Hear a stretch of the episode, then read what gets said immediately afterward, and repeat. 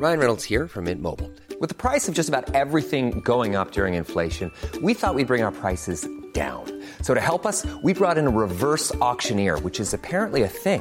Mint Mobile unlimited premium wireless. Ready to get 30, 30, bit to get 30, bit to get 20, 20, 20, bit to get 20, 20, bit to get 15, 15, 15, 15 just 15 bucks a month. So, Give it a try at mintmobile.com slash switch.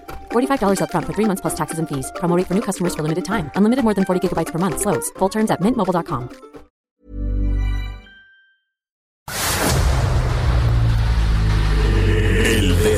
en la llaga. Había una vez un mundo en el que nadie creía. Un país de historias inexplicables. Una nación con personajes asombrosos. Santo Tomás tenía razón. Hay que ver para creer. El México increíble. Las verdades que duelen.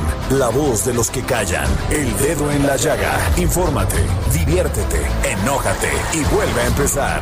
El Heraldo Radio presenta El Dedo en la Llaga con Adriana Delgado. Y así iniciamos este dedo en la llaga de este miércoles 21 de febrero del 2024. Les saluda su amiga Adriana Delgado y les quiero recordar mis redes arroba Adri Delgado Ruiz. Y estamos escuchando Cruel Summer con Taylor Swift que está en la cima del ranking global de las canciones más escuchadas. Y nos vamos a nuestro primer resumen de noticias del dedo en la llaga con el gran Héctor Vieira.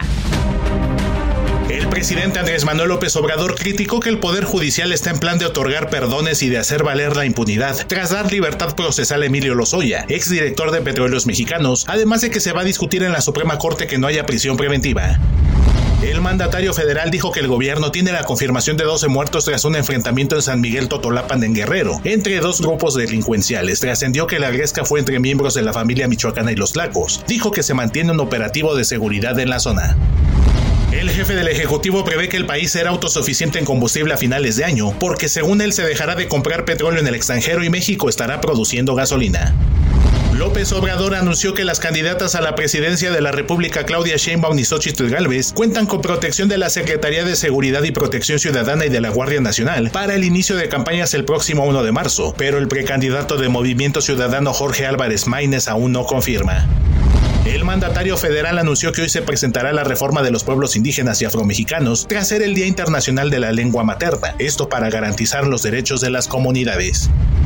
La Auditoría Superior de la Federación detectó irregularidades por más de 784 millones de pesos en las obras del Tren Maya, uno de los proyectos emblemáticos del presidente Andrés Manuel López Obrador. En la tercera entrega de la cuenta pública 2022, informó que hizo 12 auditorías de cumplimiento a inversiones físicas a diversos tramos del tren, encontrando irregularidades. Como parte de la fiscalización de la cuenta pública 2022, la Auditoría Superior de la Federación detectó posibles irregularidades por más de 294 millones de pesos en seguridad alimentaria mexicana Segalmex y su empresa distribuidora e impulsora comercial Conasupo Diconsa. La iniciativa presidencial para reformar la Constitución en materia de extorsión tiene como objetivo castigar con mayores sanciones a los perpetradores, pues dejaría de ser un delito contra el patrimonio para convertirse en uno contra la seguridad e integridad de las personas, explicó la titular de la Secretaría de Seguridad y Protección Ciudadana Rosa Isela Rodríguez. Y tengo la línea a don Roberto Farril Corona, que bueno, además de productor, conductor y comunicador, que siempre se ha especializado en estos temas de la iglesia, de la teología para todos y el pulso del Papa desde la Ciudad del Vaticano, le quiero preguntar, don Roberto, ¿cómo ve esta declaración del obispo de la diócesis de Chilpancingo, Chilapa? Hola Adriana, les saludo con afecto y a su amable público. Bueno, eso es parte también de las acciones concretas que han emprendido los cuatro obispos de mm, la provincia eclesiástica de Acapulco. El arzobispo de Acapulco, Leopoldo González, el obispo de Chilpancingo, José de Jesús González, el obispo de Ciudad Altamirano, Joel Ocampo, y el obispo de Tlapa, Dagoberto Sosa Arriaga. Cuando el río suena, dice la sabiduría popular, es que agua trae. Y entonces, pues se, se, tiene que decir lo que sucede, Adriana, y es una impunidad con la que está actuando el crimen organizado en todo el país.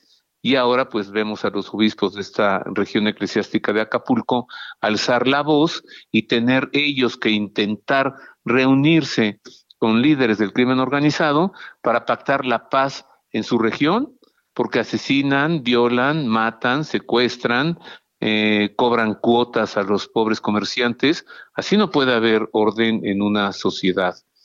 Los obispos se han dirigido a las familias, a las comunidades creyentes, a los gobernantes y a los criminales también. Y directamente le han pedido a los gobernantes superar cualquier actitud de indiferencia ante aquellos que los eligieron para gobernar y que eviten ser rebasados. Y es que las autoridades han quedado rebasadas por los criminales, por el crimen organizado y por el crimen desorganizado también. Y si no es el pueblo, entonces tiene que ser su obispo. Recordemos, Adriana, que una sociedad está constituida por o un Estado, gobierno, familia, escuela, ejército e iglesia. Si nosotros viviéramos en Turquía, seríamos musulmanes. Si viviéramos en la India, seríamos budistas. Y como vivimos en México, somos cristianos y católicos en la mayoría. Y un obispo es pastor de un rebaño de ovejas, visto desde la teología.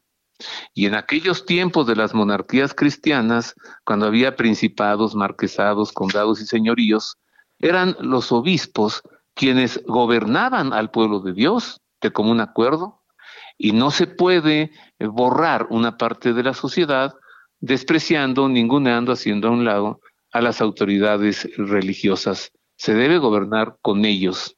Y ante la ausencia de diálogo, pues los obispos tienen que hacer su parte y es lo que están haciendo, Adrián. Ahora, eh, don Roberto Farril ha sido muy criticado esta injerencia de la iglesia y además en contubernio, dicen algunos, porque ellos pues podrían ser testigos de quiénes son los narcotraficantes, quiénes son los delincuentes, quiénes son los que operan estas mafias. Y también llamó la atención que en un tiempo don Salvador Rangel, que fue obispo de esta diócesis de Chilpancingo, Chilapa, abiertamente él decía que hablaba de encuentros con diferentes líderes del crimen y justificaba buscar acuerdos que beneficiaran a la población. ¿Qué piensa usted? Pues que está haciendo lo correcto un obispo, porque como dije, el rebaño es de él, y si el lobo le está matando a sus ovejas, pues entonces va y habla con el lobo, porque si las autoridades no lo hacen, lo tiene que hacer un obispo. Y no es la primera vez. Recordemos cómo allá en Culiacán lo han dicho los obispos y los sacerdotes. Nosotros vemos a los narcotraficantes caminando por las banquetas y cruzar la calle. Y llegan y les ponen una bolsa en la cabeza a los sacerdotes y se los llevan para que les celebren las bodas de sus hijos, los 15 años de sus hijas, los bautismos de sus nietos. Entonces, no se puede tapar el sol con un dedo. Y no le vamos a decir a un obispo que se calle. Es que eso no puede ser. A ver, que le digan a un rabino que no resuelva situaciones que hay en su comunidad judía. A ver, quiero ver que le digan a un monje tibetano budista que no hable con quienes les están haciendo pedazos afuera de su monasterio. Así es. Pues donde hay un vacío, un siempre donde hay un vacío, el vacío se tiene que llenar. Y si no hay un diálogo, y si no hay detenciones, y si no hay aprehensiones, y, si no hay una protección a la sociedad, entonces la sociedad reacciona. Los obispos lo acaban de decir en su comunicado. Textualmente ellos han dicho, el descontento social aumenta ante el clima de impunidad y algunos pueblos empiezan a asumir roles que corresponden a las fuerzas del orden. O sea, la sociedad se está armando. Y entonces para esos críticos, no sé quiénes sean, Adriana, pero para quienes han criticado esto, ¿qué les vamos a decir? ¿Que la solución es decirle a un obispo que se calle? ¿Que la solución es decirle a un obispo que no atienda y cuide a su rebaño de ovejas del ataque de los lobos feroces? ¿Esa es la solución? La solución es mandar al ejército Claro. Y, y, en tal caso, hablar con los obispos y decirles, señores, somos las autoridades, eh, eh, ¿de qué manera podemos actuar juntos?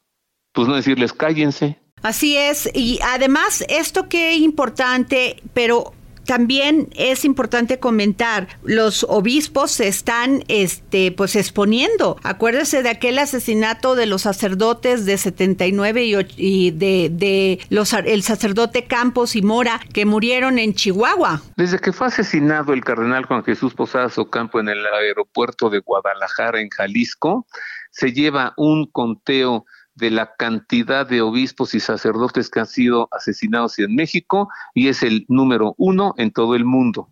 Pero aquí la iglesia tiene una vocación al Qué grave lo que me dice. No, pues así es. Ahí está el observador, el observador de la Conferencia del Episcopado Mexicano. ¿El lugar número uno en el mundo donde más asesinan sacerdotes, obispos? Sí, y ahí te va la otra, Adriana. Y periodistas. Wow, sí, sí, tiene usted razón. ¿Cómo vamos a resolver ¿Cómo vamos a resolver esta situación de violencia generalizada? Diciéndole a un periodista que se calle, ya hemos visto que eso no funciona.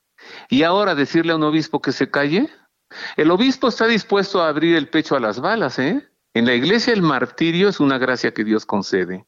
En la iglesia a nadie le da miedo morir por Cristo y por el Evangelio. Vamos, hay una vocación para ello. Entonces las autoridades deben entender que pues que la iglesia es un aliado y que la iglesia, como el ejército, como la escuela y como la familia, es parte de un Estado y de una nación a la que están gobernando. Bien o mal, pero la están gobernando. Así es, totalmente, don Roberto, y es terrible esta violencia que estamos viviendo en este país, lo bien lo que usted dice, el derecho de piso, los feminicidios, estas masacres que se llevan a cabo y que además son visibilizadas para dar miedo, para generar terror. Estamos próximos a unas elecciones eh, que se van a jugar muchísimas posiciones políticas. Es terrible el momento que estamos viviendo. O sea, ya no hay para dónde hacerse. El gobierno está rebasado totalmente por el crimen, está rebasado totalmente por la corrupción, pues entonces ahora se empiezan a, juntar las consecuencias. ¿Usted cree que eh, eh, abrazos y no balazos es, debe ser la estrategia? Pues es, es una estrategia ni siquiera de niños, ¿no? Es, es pueril. Eh, no se puede negociar con el mal, no se puede negociar con terroristas, es un principio al crimen, al, al, mal, se le tiene que perseguir y para eso están las cárceles.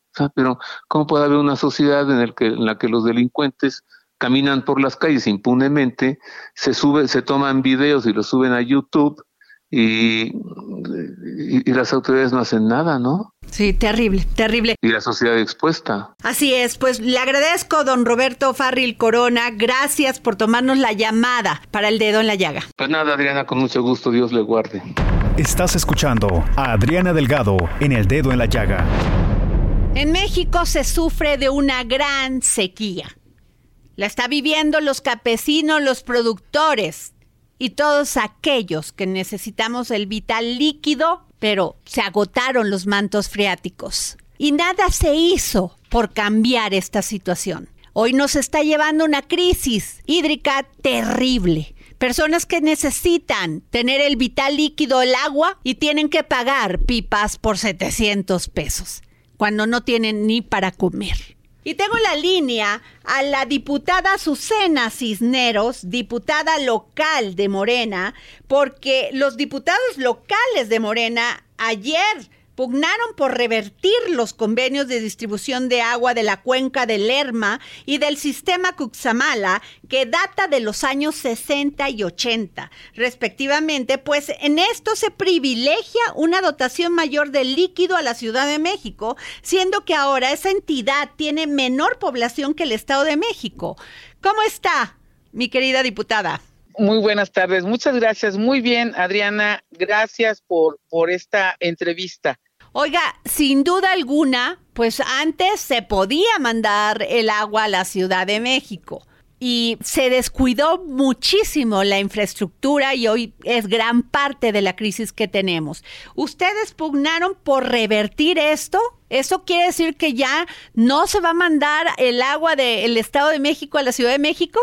No, bueno, eh, en realidad estamos en una nueva etapa, estamos en la en la etapa en la que ya eh, la maestra, como tú sabes, y tu auditorio es la primera mujer gobernadora, pero además de, de, izquierda. ¿Qué quiere decir? Bueno, pues que con ella entra una nueva administración a la, a la Secretaría. Convierte, de hecho, CAEM, que dependía de la Secretaría de Desarrollo Urbano, lo convierte en una sola secretaría para darle la importancia jurídica administrativa que merece el tema del agua en el Estado. Y ayer recibimos al secretario del agua, que es el, el, el, doctor Pedro Moctezuma Barragán. Ajá. ¿Qué plantea? Bueno, lo primero que se ha planteado es, un diagnóstico al llegar a, la, a la Secretaría del Agua.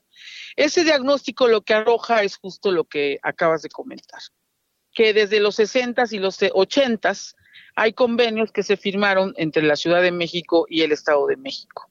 Había eh, mucho menos este, habitantes en el Estado, hoy tenemos el doble, o sea, ya hay 10 millones acá en el Estado, tenemos ya casi 20, ¿no? Son 18 millones de habitantes en el Estado. ¿Qué quiere decir eso? Pues que hay que revisarlo de dos, eh, de dos litros, uno, dos litros se van a la ciudad y uno solo se queda en el Estado de México. Qué terrible. En, en otro de los ramales se va todo a la Ciudad de México. Entonces, en realidad, eh, en los, las cuencas del Estado de México, pues son cuencas que han abastecido de agua durante décadas a la gran Ciudad de México. No quiere decir que vamos a cerrar las llaves o no se puede, de hecho, este, pero sí, este, el diagnóstico lo que arroja es que hay que hacer una revisión de los convenios, porque no es el mismo planteamiento. No quiere decir que eh, vamos ahora a, iniciar una, una guerra o una, o una batalla con la Ciudad de México. Hay uno, allá hay muchos años y en particular los años en los que eh, Claudia Sheinbaum fue jefa de gobierno, en donde se ha fortalecido muchísimo lo que es el trabajo tripartita, es decir, el gobierno federal, el gobierno de la ciudad y el gobierno del Estado de México. ¿Cómo se ha materializado? Bueno, está a punto de concluir la primera etapa de lo que es la rehabilitación de los pozos que existían o que existen en el AIFA, el presidente de la República lo vino a informar a Ecatepec que hay una batería de aproximadamente 20 pozos que se están rehabilitando. Esto tiene dos o tres años en los que eh, la Ciudad de México firmó el convenio con el gobierno del estado y la federación para poder generar una inversión amplia y que la mitad de lo que saliera de los pozos de agua se va a la ciudad y la otra mitad se queda en el Estado de México. ¿Qué quiero también decir con eso? La Gran Ciudad de México no tiene fuentes abastecedoras de agua propias en, en, la gran parte del territorio en la ciudad. el Estado de México tiene fuentes de almacenamiento y tiene cuencas que lamentablemente, como tú lo has dicho, han venido eh, limitándose la falta de lluvia, ha venido también pues secando, somos no hemos tampoco sido capaces de, alimentar los mantos freáticos y bueno, pues eh, hay una corresponsabilidad en el tema de la falta de agua en el Estado de México y que implica acciones urgentes a corto plazo, a mediano y a largo plazo. Yo le quiero preguntar esto, diputada. Hay muchísimas presas en el Estado de México que lo único que les llega son las aguas negras que acabaron con las presas, que los gobiernos municipales no tuvieron el cuidado para poder sanearlas. O sea, de veras que debe de también haber un, un, proyecto donde se saneen las presas, donde no llegue estas aguas residuales y no contaminen. Claro, acaba de poner, eh, acaba de poner, eh, eh, dar el banderazo, por ejemplo, de la de la presa Marín y eh, de la presa Chico en la zona de Chalco, la, la gobernadora del Estado de México. Es decir, sí hay una prioridad, pero pues se dejó de hacer todo en el Estado de México, una, una gran corrupción, una gran impunidad, pero bueno, pues yo creo que hay que mirar hacia adelante y que hoy tenemos un diagnóstico muy, muy claro, muy establecido, pero también con medidas que, que, que se tienen este, determinadas a, a corto, y mediano y también a largo plazo, porque si se sigue solamente en políticas de la inmediatez, pues entonces sí, como lo, lo dicen, No, bueno, ya de beneficiar a unos y perjudicar a otros, y más en un estado como el Estado de México, que además es cierto, fue cuna del PRI. En otro tema, ¿usted qué piensa que este Alfredo del Mazo va como candidato a senador por Morena? Pues yo espero que no se confirme. No, pues sí, es que sí es un, es un golpe a los morenistas de toda la vida, de la lucha, de la esperanza, de llegar a una posición, eh, hacer trabajo político y que de repente el gobernador, que era gobernador del PRI, que podría ser el responsable de todas estas crisis que están viviendo en este momento por el agua, vaya a ser senador. ¿Cómo va a dar la cara para pedir el voto? Bueno, además quiero comentarte que yo soy diputada local reelecta y que a mí prácticamente me tocó entrar cuando entró Alfredo del Mazo y, le, y me toca casi salir cuando él, él sale también. Es decir, pues yo tuve una posición muy, muy clara, muy, una posición dura ante un gobierno eh, plagado de corrupción entonces, pues entenderás que es un momento muy difícil para nosotros, pero eh, también lo que creemos es de que eh, la gente merece una oportunidad, que es un derecho constitucional y que ya veremos, pues ya veremos, pero somos más los morenistas de cepa, orgánicos, de tiempo completo en el movimiento y por supuesto pues no vamos a permitir ningún tipo de abuso de quienes hoy pretenden llegar a Morena este eh, y que vienen de otros procesos, ¿no? Como el de Alfredo del Mazo, el de Rubiel Ávila. Oiga, y el de Alejandra del Moral, se, escucha pues Alejandra del Moral también, que puede ser candidata de Morena. Ay, no, bueno, esa todavía no, ojalá y no, no, no, que se nos haga Oiga, que se que se pero, A ver, pero también le comento esto, diputada Susana Cisneros, aquí donde dieron estas concesiones del agua en este, en estos lugares de Gilotepec y Soyaniquilpan, uno está gobernado por el PAN y el otro es, y Gilotepec está gobernado por el PRI. Sí, y además están los procesos, ¿eh? Yo creo que ahí eh, los procesos tienen que continuar y tenemos que ser mucho, pero muy, muy enfáticos en darle seguimiento y bueno, pues también tratar de resarcir todos los daños que se han hecho porque pues tenemos que llegar a ser gobierno como lo somos hoy, pero bueno, pues mostrando finalmente una diferencia eh, cualitativa clara, ¿no? Y precisa. Pues muchas gracias, diputada Susana Cisneros Cos. Gracias, diputada por Ecatepec de Morelos y parte del Congreso local del Estado de México. Gracias a ti, Adriana. Gracias. Hasta luego. El dedo en la llaga. Y no se pueden perder este nuevo episodio del podcast de Claudia Chainbaum, porque en esta ocasión tuvo como invitados a Rafael Barajas Durán, el Fisgón, y a Manuel José Pedro Miguel Arce, donde pues hablaron de exponer la estrategia de la oposición con su intento de disfrazarse como una fuerza ciudadana, cuando en realidad representa viejos intereses de la política obsoleta. Sin duda no nos lo podemos perder porque es muy importante escuchar las propuestas y lo que piensan y sobre todo Claudia Sheinbaum, candidata de Morena a la presidencia de la República. Y nos vamos a comerciales, no antes sin recordarles mis redes sociales, arroba Adri Delgado Ruiz. Sigamos. Many of us have those stubborn pounds that seem impossible to lose, no matter how good we eat or how hard we work out. My solution is PlushCare. PlushCare is a leading telehealth provider with doctors who are there for you day and night to partner with you in your weight loss journey. They can prescribe FDA-approved weight loss medications like Wagovi and Zepbound for those who qualify. Plus, they accept most insurance plans. To get started, visit plushcare.com slash weight loss. That's plushcare.com slash weight loss.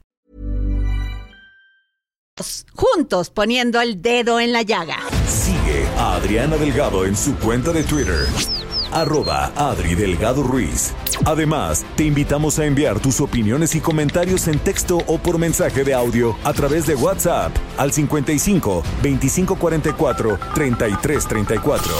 Y si quieres escuchar El Dedo en la Llaga de El Heraldo Radio, en cualquier momento y donde quiera que te encuentres, descarga el podcast disponible en Spotify y iTunes.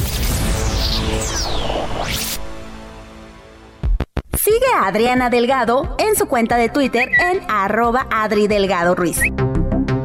Adriana Delgado entrevista en exclusiva a la embajadora eminente de México y ex embajadora de México en Estados Unidos, Marta Bárcena. ¿Qué significa ser un buen diplomata? Mira, primero significa lo más importante, tener lealtad al Estado mexicano. Es cierto que es nombramiento del presidente en turno y por lo tanto tiene que defender y proponer y explicar las políticas del gobierno en turno. Pero más allá de esto, representa al Estado mexicano. Y en el Estado mexicano está no solo el gobierno, el, digamos, del partido en el poder, sino está el poder legislativo, el poder judicial, los gobernadores de los estados y la población. Entonces, ¿qué quiere decir? Que un embajador, un buen embajador, claro que debe defender las posiciones de su gobierno, pero no debe contribuir a la partidización de la política exterior y mucho menos a la partidización de las comunidades de México en el extranjero porque debe propiciar la unidad y los intereses nacionales por encima de intereses partidistas. Jueves 10.30 de la noche, El Dedo en la Llaga, Heraldo Televisión. Regresamos de esta pausa. Usted y yo tenemos una cita el próximo jueves a las 10.30 de la noche porque tengo como invitada en el dedo en la llaga Heraldo Televisión a la embajadora eminente de México, Marta Bárcena.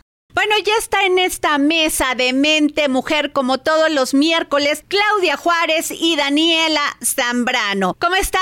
Hola Adri, muy bien. Hola Clau. Hola chicas, qué gusto estar con ustedes una vez más en este miércoles de mente mujer. Pues a ver, Claudia, empezamos contigo. Pues con buenas noticias, Adri. Resulta que, eh, bueno, como bien lo hemos dicho, en esta mesa siempre visibilizamos los casos eh, que nos importan y que nos atañen a las mujeres y resulta que ya entró en vigor esta ley Malena para castigar ataques con ácido en la Ciudad de México, lo cual es una extraordinaria noticia porque como bien hemos hablado en tantas ocasiones, este delito eh, pues cada vez es más común en donde se busca eh, no solo la muerte de las mujeres, sino también lastimarlas o dejarlas marcadas de por vida. Y entonces este lunes entraron en vigor estas reformas tanto al Código Penal del Distrito Federal como la Ley de Acceso a las Mujeres a una vida libre de violencia que da paso a esta nueva ley Malena en honor a María Elena Ríos, que como ustedes bien saben es saxofonista víctima de agresión con ácido en Oaxaca. ¿Cómo ves, Adri, estas modificaciones no, me parece maravilloso, Claudia, que se haga justicia y que ya se endurezcan las medidas. Creo que deberían de endurecerse todavía más a todos aquellos que y aquellas también que arrojen ácidos o que utilicen otro tipo de productos o sustancias para dañar a una persona, en especial a las mujeres. Definitivamente, aquí eh, es un gran paso justo que ya esté tipificado y esté pues en un decreto. Sin embargo, como en todos los casos, no solamente en el de mujeres, sino en todos los que hemos tratado aquí en el dedo en la llaga, el principal eh, obstáculo a vencer es la impunidad. Porque si bien esto es un gran paso eh, que a nivel leyes esté ya pues tipificado o establecido, pues es una constante que hay que estar trabajando. Porque recordemos que, por ejemplo, en el caso de la saxofonista ha sido toda una historia terrible de casos de impunidad en Oaxaca. Entonces, enhorabuena por estas acciones, sin embargo, hay que seguir poniendo el dedo en la llaga para que no haya omisiones en actos de autoridad. No, y además el tema, Claudia, perdón que interrumpa, el tema del primer paso que da una, una víctima de esta agresión es ir a un ministerio público a denunciar y que muchas veces ahí ni siquiera la toman en cuenta, la revictimizan y los procesos se estancan, ni siquiera siguen en una vía de lo que debe ser el proceso, la investigación y después juzgar. Totalmente. Y perdóname, Clau, Adri, algo creo que también muy importante de mencionar es que justo con esta reforma que se tuvo aquí en la Ciudad de México va a permitir que también se lleve como un registro, ¿no? Porque hasta el momento no había un registro oficial de cuántas mujeres habían sido atacadas con ácido ni en México, ni bueno, obviamente no a nivel nacional. Y con este, con esta reforma justo se va a llevar este registro. Yo recuerdo que hace unos años entrevisté a Carmen Sánchez, que es otra mujer que justo fue víctima de violencia ácida y que ella tiene una fundación y desde la fundación, más o menos desde a, mediados de la década de los 90, ellas llevaban un registro de que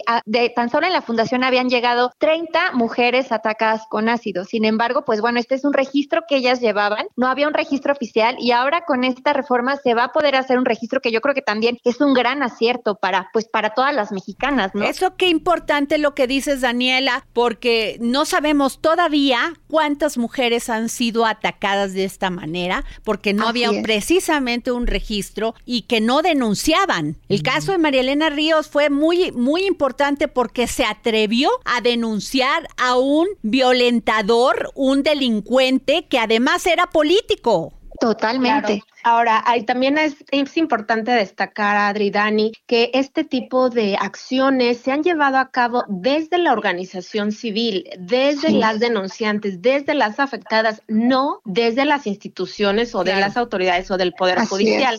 Ahora, nada más quisiera comentarles que a partir de ahora, las lesiones causadas mediante ácido, sustancias químicas o corrosivas van a conllevar penas de 8 a 12 años de prisión independientemente de la temporalidad del ataque que no sé ustedes qué opinen, pero me parece... A mí me parece muy poco. Poco, Claro, porque el daño que generan cuando no se llega a la muerte, el daño que generan físicamente, psicológicamente, psicológicamente, moralmente son irreparables. Sin embargo, bueno, pues esta es una medida eh, para sancionar este tipo de violencia machista y de género, así como el odio contra las mujeres. Y como hemos dicho, hay tantos casos de violencia que ni siquiera están reconocidos por su nombre, que bueno, aunque sea poco, podemos decir que es un pasito hacia adelante para prevenir estas situaciones. Además, la, quemadura como tal de un ácido, de una sustancia así, te puede ocasionar la muerte. O sea, y además te desfigura, te ocasiona un, como dices, un daño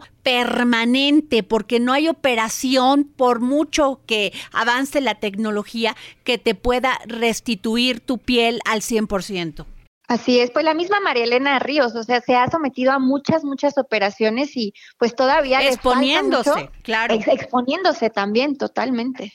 Eh, y yo también quiero hacerles aquí, ya que estás hablando de esto, Claudia, es otro tema, pero también va en este sentido. ¿Cuántas mujeres han perdido la vida, por ejemplo, en Guerrero y en Morelos y en Chiapas, con esta violencia que se está generando de una crueldad terrible? ¿Cuántas mujeres han perdido la vida? Si recuerdan a estas dos personas, mujeres, que mataron porque no quisieron pagar el derecho de piso porque ellas vendían pollo Sí me o sea, y no nos ha dado la autoridad una cifra. ¿Cuántas mujeres han perdido la vida en estos lugares donde el crimen organizado ya se apoderó de las ciudades, de la sociedad, de la gente? Y te voy, te voy a dar otro dato que te va a parecer todavía más lamentable, Adri. Como bien ya decía Dani, en México no se tiene una cifra exacta del número de víctimas por ataques con ácido. Sin embargo, aproximadamente 34 mujeres han sido atacadas, lo cual me parece absurda esa cifra porque seguramente hay más. Pero de esas 34 mujeres, se, se tiene registro de solamente un agresor ha sido sentenciado por esta situación. Es terrible. Es terrible. Y las mujeres muertas también por negligencia médica. También. También no las contamos y las contamos, rebasamos una cifra que ya de por sí somos el ejemplo en el mundo de la violencia contra las mujeres. No lo quiero pensar si cada una estuviera, este, desgraciadamente, en una lista sobre cuántas mujeres han fallecido en este país. Así es. Yo creo que en, en, general en la violencia hacia la mujer hay una gran cifra, cifra, negra, ¿no? Que son todos estos casos que obviamente no se contabilizan, que no se hacen públicos, que bueno, yo creo que lo de la ley Malena es un gran, gran, gran acierto para nosotras y qué padre que se dio también justo en una fecha como muy cercana al 8 de marzo, ¿no? O sea, faltan unos días para el 8 de marzo y creo que es un, un gran, un gran acierto, la verdad. ¿Ustedes realmente creen que hemos logrado avanzar en visibilizar, en luchar por nuestros derechos, en lograr eh, la equidad este después de estas marchas que hemos realizado del 8 de marzo? Yo creo que sí, lo que Yo también lo que se hace ruido en un principio cuando iniciaron estas manifestaciones había muchas opiniones a favor y en contra de por qué se dañaba el inmobiliario, por qué se hacía tantos desmanes. Sin embargo, creo que aquí lo que importa es la causa, fondo es forma y lo más importante es legitimar los derechos, preservar la, eh, la seguridad, contrarrestar la violencia contra las mujeres y definitivamente creo que hemos avanzado, pero lo que más me llama la atención es que los pasos que se han dado son desde la organización de las sí. propias mujeres, no sí. de las autoridades. Totalmente de acuerdo contigo, Claudia. Yo no he visto a ningún político a ninguna política de todas estas que se llenan la boca con el tema de, de, el tema de las mujeres, el tema del feminismo, el tema de la lucha en contra de la violencia, que cuando muera una mujer salgan, por lo menos en sus redes, a poner un mensaje. No he visto un político, parece que no existimos, para el gobierno somos fantasmas, nada más somos cifras no vayas lejos. Ayer con el asunto esto de la entrada en vigor de la ley Malena, de bote pronto, ¿quiénes políticas o legisladoras se les vienen a la mente que nadie, hayan posteado? Nadie, no, dime yo no quién, nadie tampoco. Dime a quién, quién escribió No, no. una- un mensaje en la red social. Analile Herrera se llena la boca, la que es diputada y es, dire- es presidenta del PRI en el Estado de México, de, de apoyar a las mujeres y es la primera que no opina, la que no hace nada. Exacto, eso es lo que más curiosidad me da. Pero bueno, definitivamente aquí no importan las omisiones, aquí importan las acciones y pues la organización que estamos viendo que de alguna u otra forma está funcionando. Fíjate, qué importante, y además lo que dices, Claudia, qué importante porque todo lo hacen. Primero las mujeres visibilizan sus casos, luchan por sus derechos y también las empresarias, las mujeres empresarias son las que dan más espacio para poder hablar de esta, de esta visibilización de la violencia contra las mujeres, pero de un punto muy importante que es de la equidad. O sea, el tema de las mujeres son nuestras mejores ali- aliadas, las mejores aliadas son las mujeres empresarias que están viendo esto y dicen no quiero que sea este mundo igual y, y aportan estos eventos, apoyan estas fundaciones para que las mujeres podamos tener, lograr la equidad, la equidad de tener, de ser menos discriminadas, de ganar más dinero, de poder tener una vida digna. Exacto. Y ahorita la bolita, pues nuevamente ya hicieron su trabajo eh, las mujeres, como dices, visibilizar, empoderar. Hay mujeres que suman y ahora pues la bolita está en la cancha de las autoridades porque a partir de esta ley Malena, la Secretaría de Salud tiene 90 días para elaborar un protocolo y registro de víctimas. Habrá que empezar a contar los días para ver si realmente cumplen con los protocolos o con el tiempo Pues hay que estar muy pendientes. Hay que aquí en el dedo en la llaga hay que estar muy pendientes de que se cumplan. Claudia Daniela. Exacto. Hay que Así darle será. seguimiento a este, a este tema de la ley Malena justo para ver cómo va evolucionando, ¿no? Si realmente, por ejemplo, de estos días, que, de estos 90 días que ya mencionabas, este, Clau, que tiene CEDESA para coordinarse con todas las autoridades correspondientes, pues hay que ver si realmente sí se está cumpliendo y si no, pues volver a poner el dedo en la y a llaga mí para se que me hace justicia. muy poco la pena, ¿eh? La verdad, 12 años me parece nada, nada, nada, creo- nada.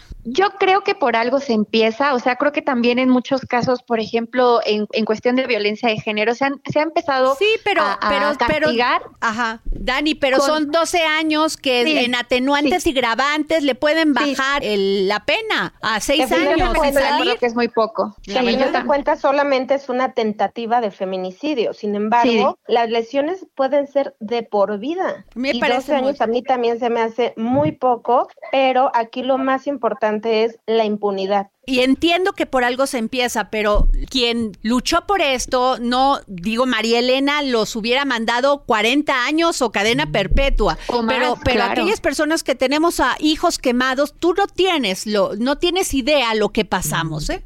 Que, que tu hijo, tu hija haya sufrido una quemadura, ¿sí? Por ya sea por una negligencia en una empresa, como el caso de Ternium, o otros este, temas como alguien que va y en agresión directa le avienta el ácido a una mujer. ¿Cómo 12 años? Me parece muy poco. nada. Nada, verdaderamente. Pero bueno, este, Dani, tu tema. Sí, Adri, Clau, pues bueno, cambiando un poco de tema y mostrando también el otro, el otro panorama de, de las mujeres, algo muy bueno para las mujeres, es que justamente esta semana en Mente Mujer hicimos un especial sobre golf. ¿A ustedes les gusta el golf? Adri, a mí me encanta. Yo lo jugaba antes muy seguido y es una disciplina, es un deporte que muchos piensan que nomás es mover el palito y la pelotita. No, no requiere concentración, disciplina, mucha templanza y mucho eh, análisis. Tienes que hacer una estrategia para poder jugar. No es nada fácil.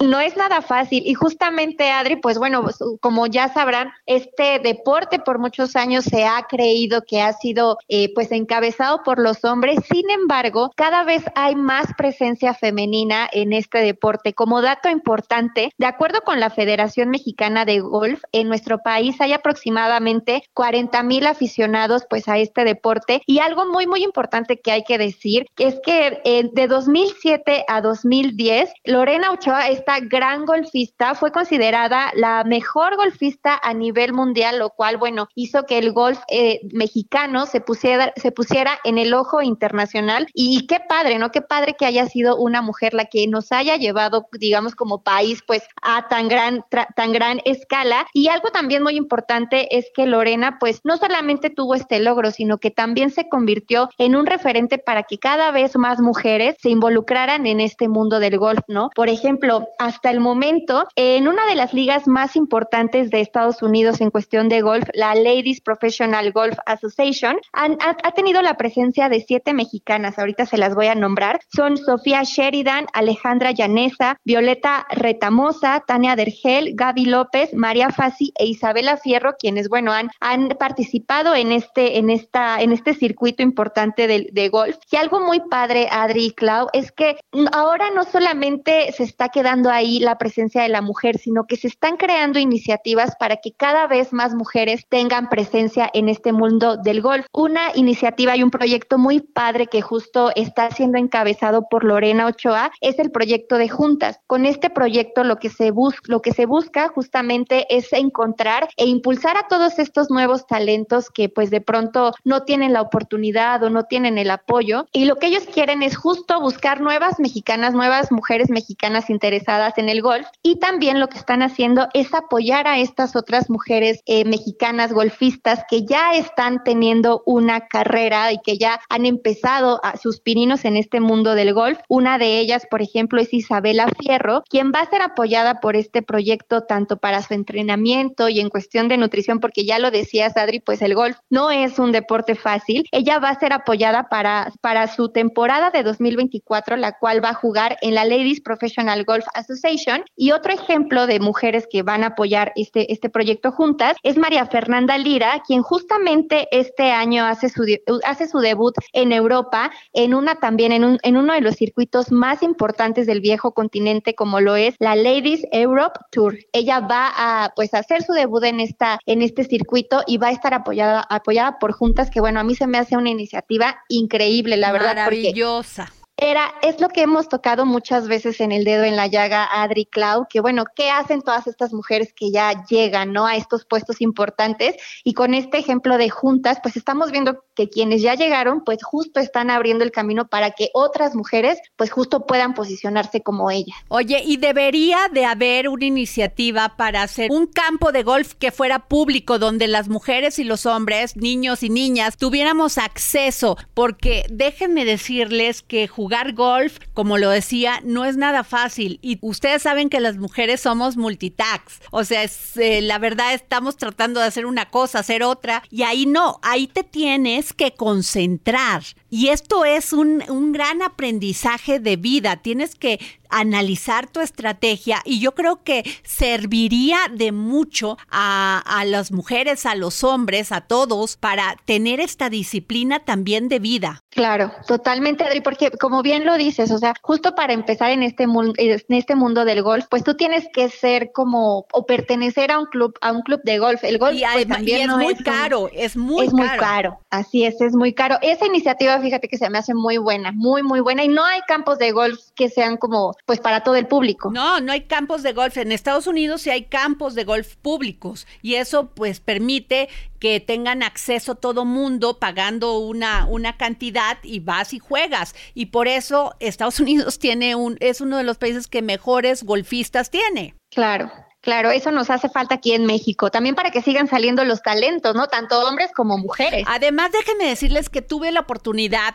eh, una vez de platicar con Lorena Ochoa. Me pareció fabulosa, me pareció una chava eh, con una gran integridad. Me hablaba de la disciplina que había tenido durante todos esos años antes de que se retirara para ser la número uno del mundo, la mejor golfista del mundo. Fue, es un gran orgullo de México y también lo importante del trabajo que realizaba a través de su fundación, la fundación que tiene Lorena Ochoa, y de incentivar, empoderar a las mujeres con el ejemplo de que sí, se puede si se quiere, pero ¿qué tienes que hacer para lograrlo? Claro, y es bien interesante y muy eh, alentador que justo en un mundo donde el deporte femenino lucha continuamente por su reconocimiento y apoyo, haya mujeres como Lorena Ochoa, organizaciones donde están siendo una luz de esperanza, progreso y, y un parteaguas. Así es, así es, sin duda alguna. Fíjate que me pareció que debemos de visibilizar más esta propuesta de que haya campos de golf públicos, que además son unos jardines hermosos.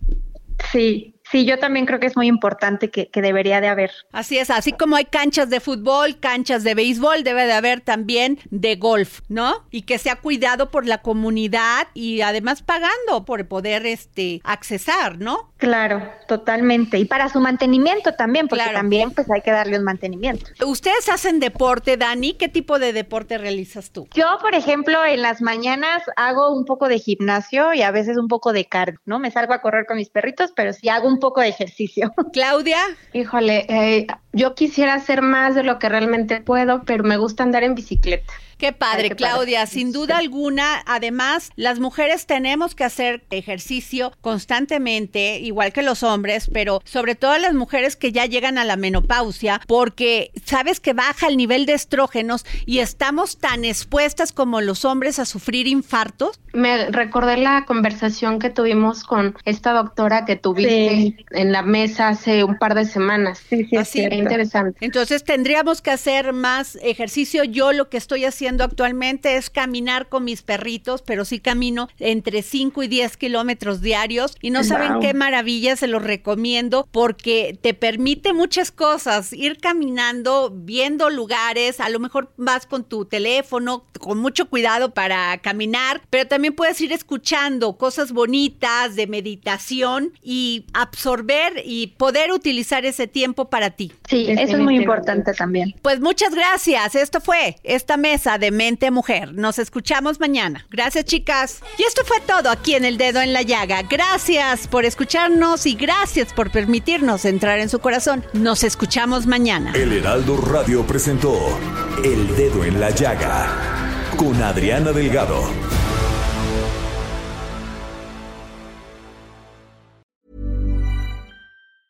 Planning for your next trip?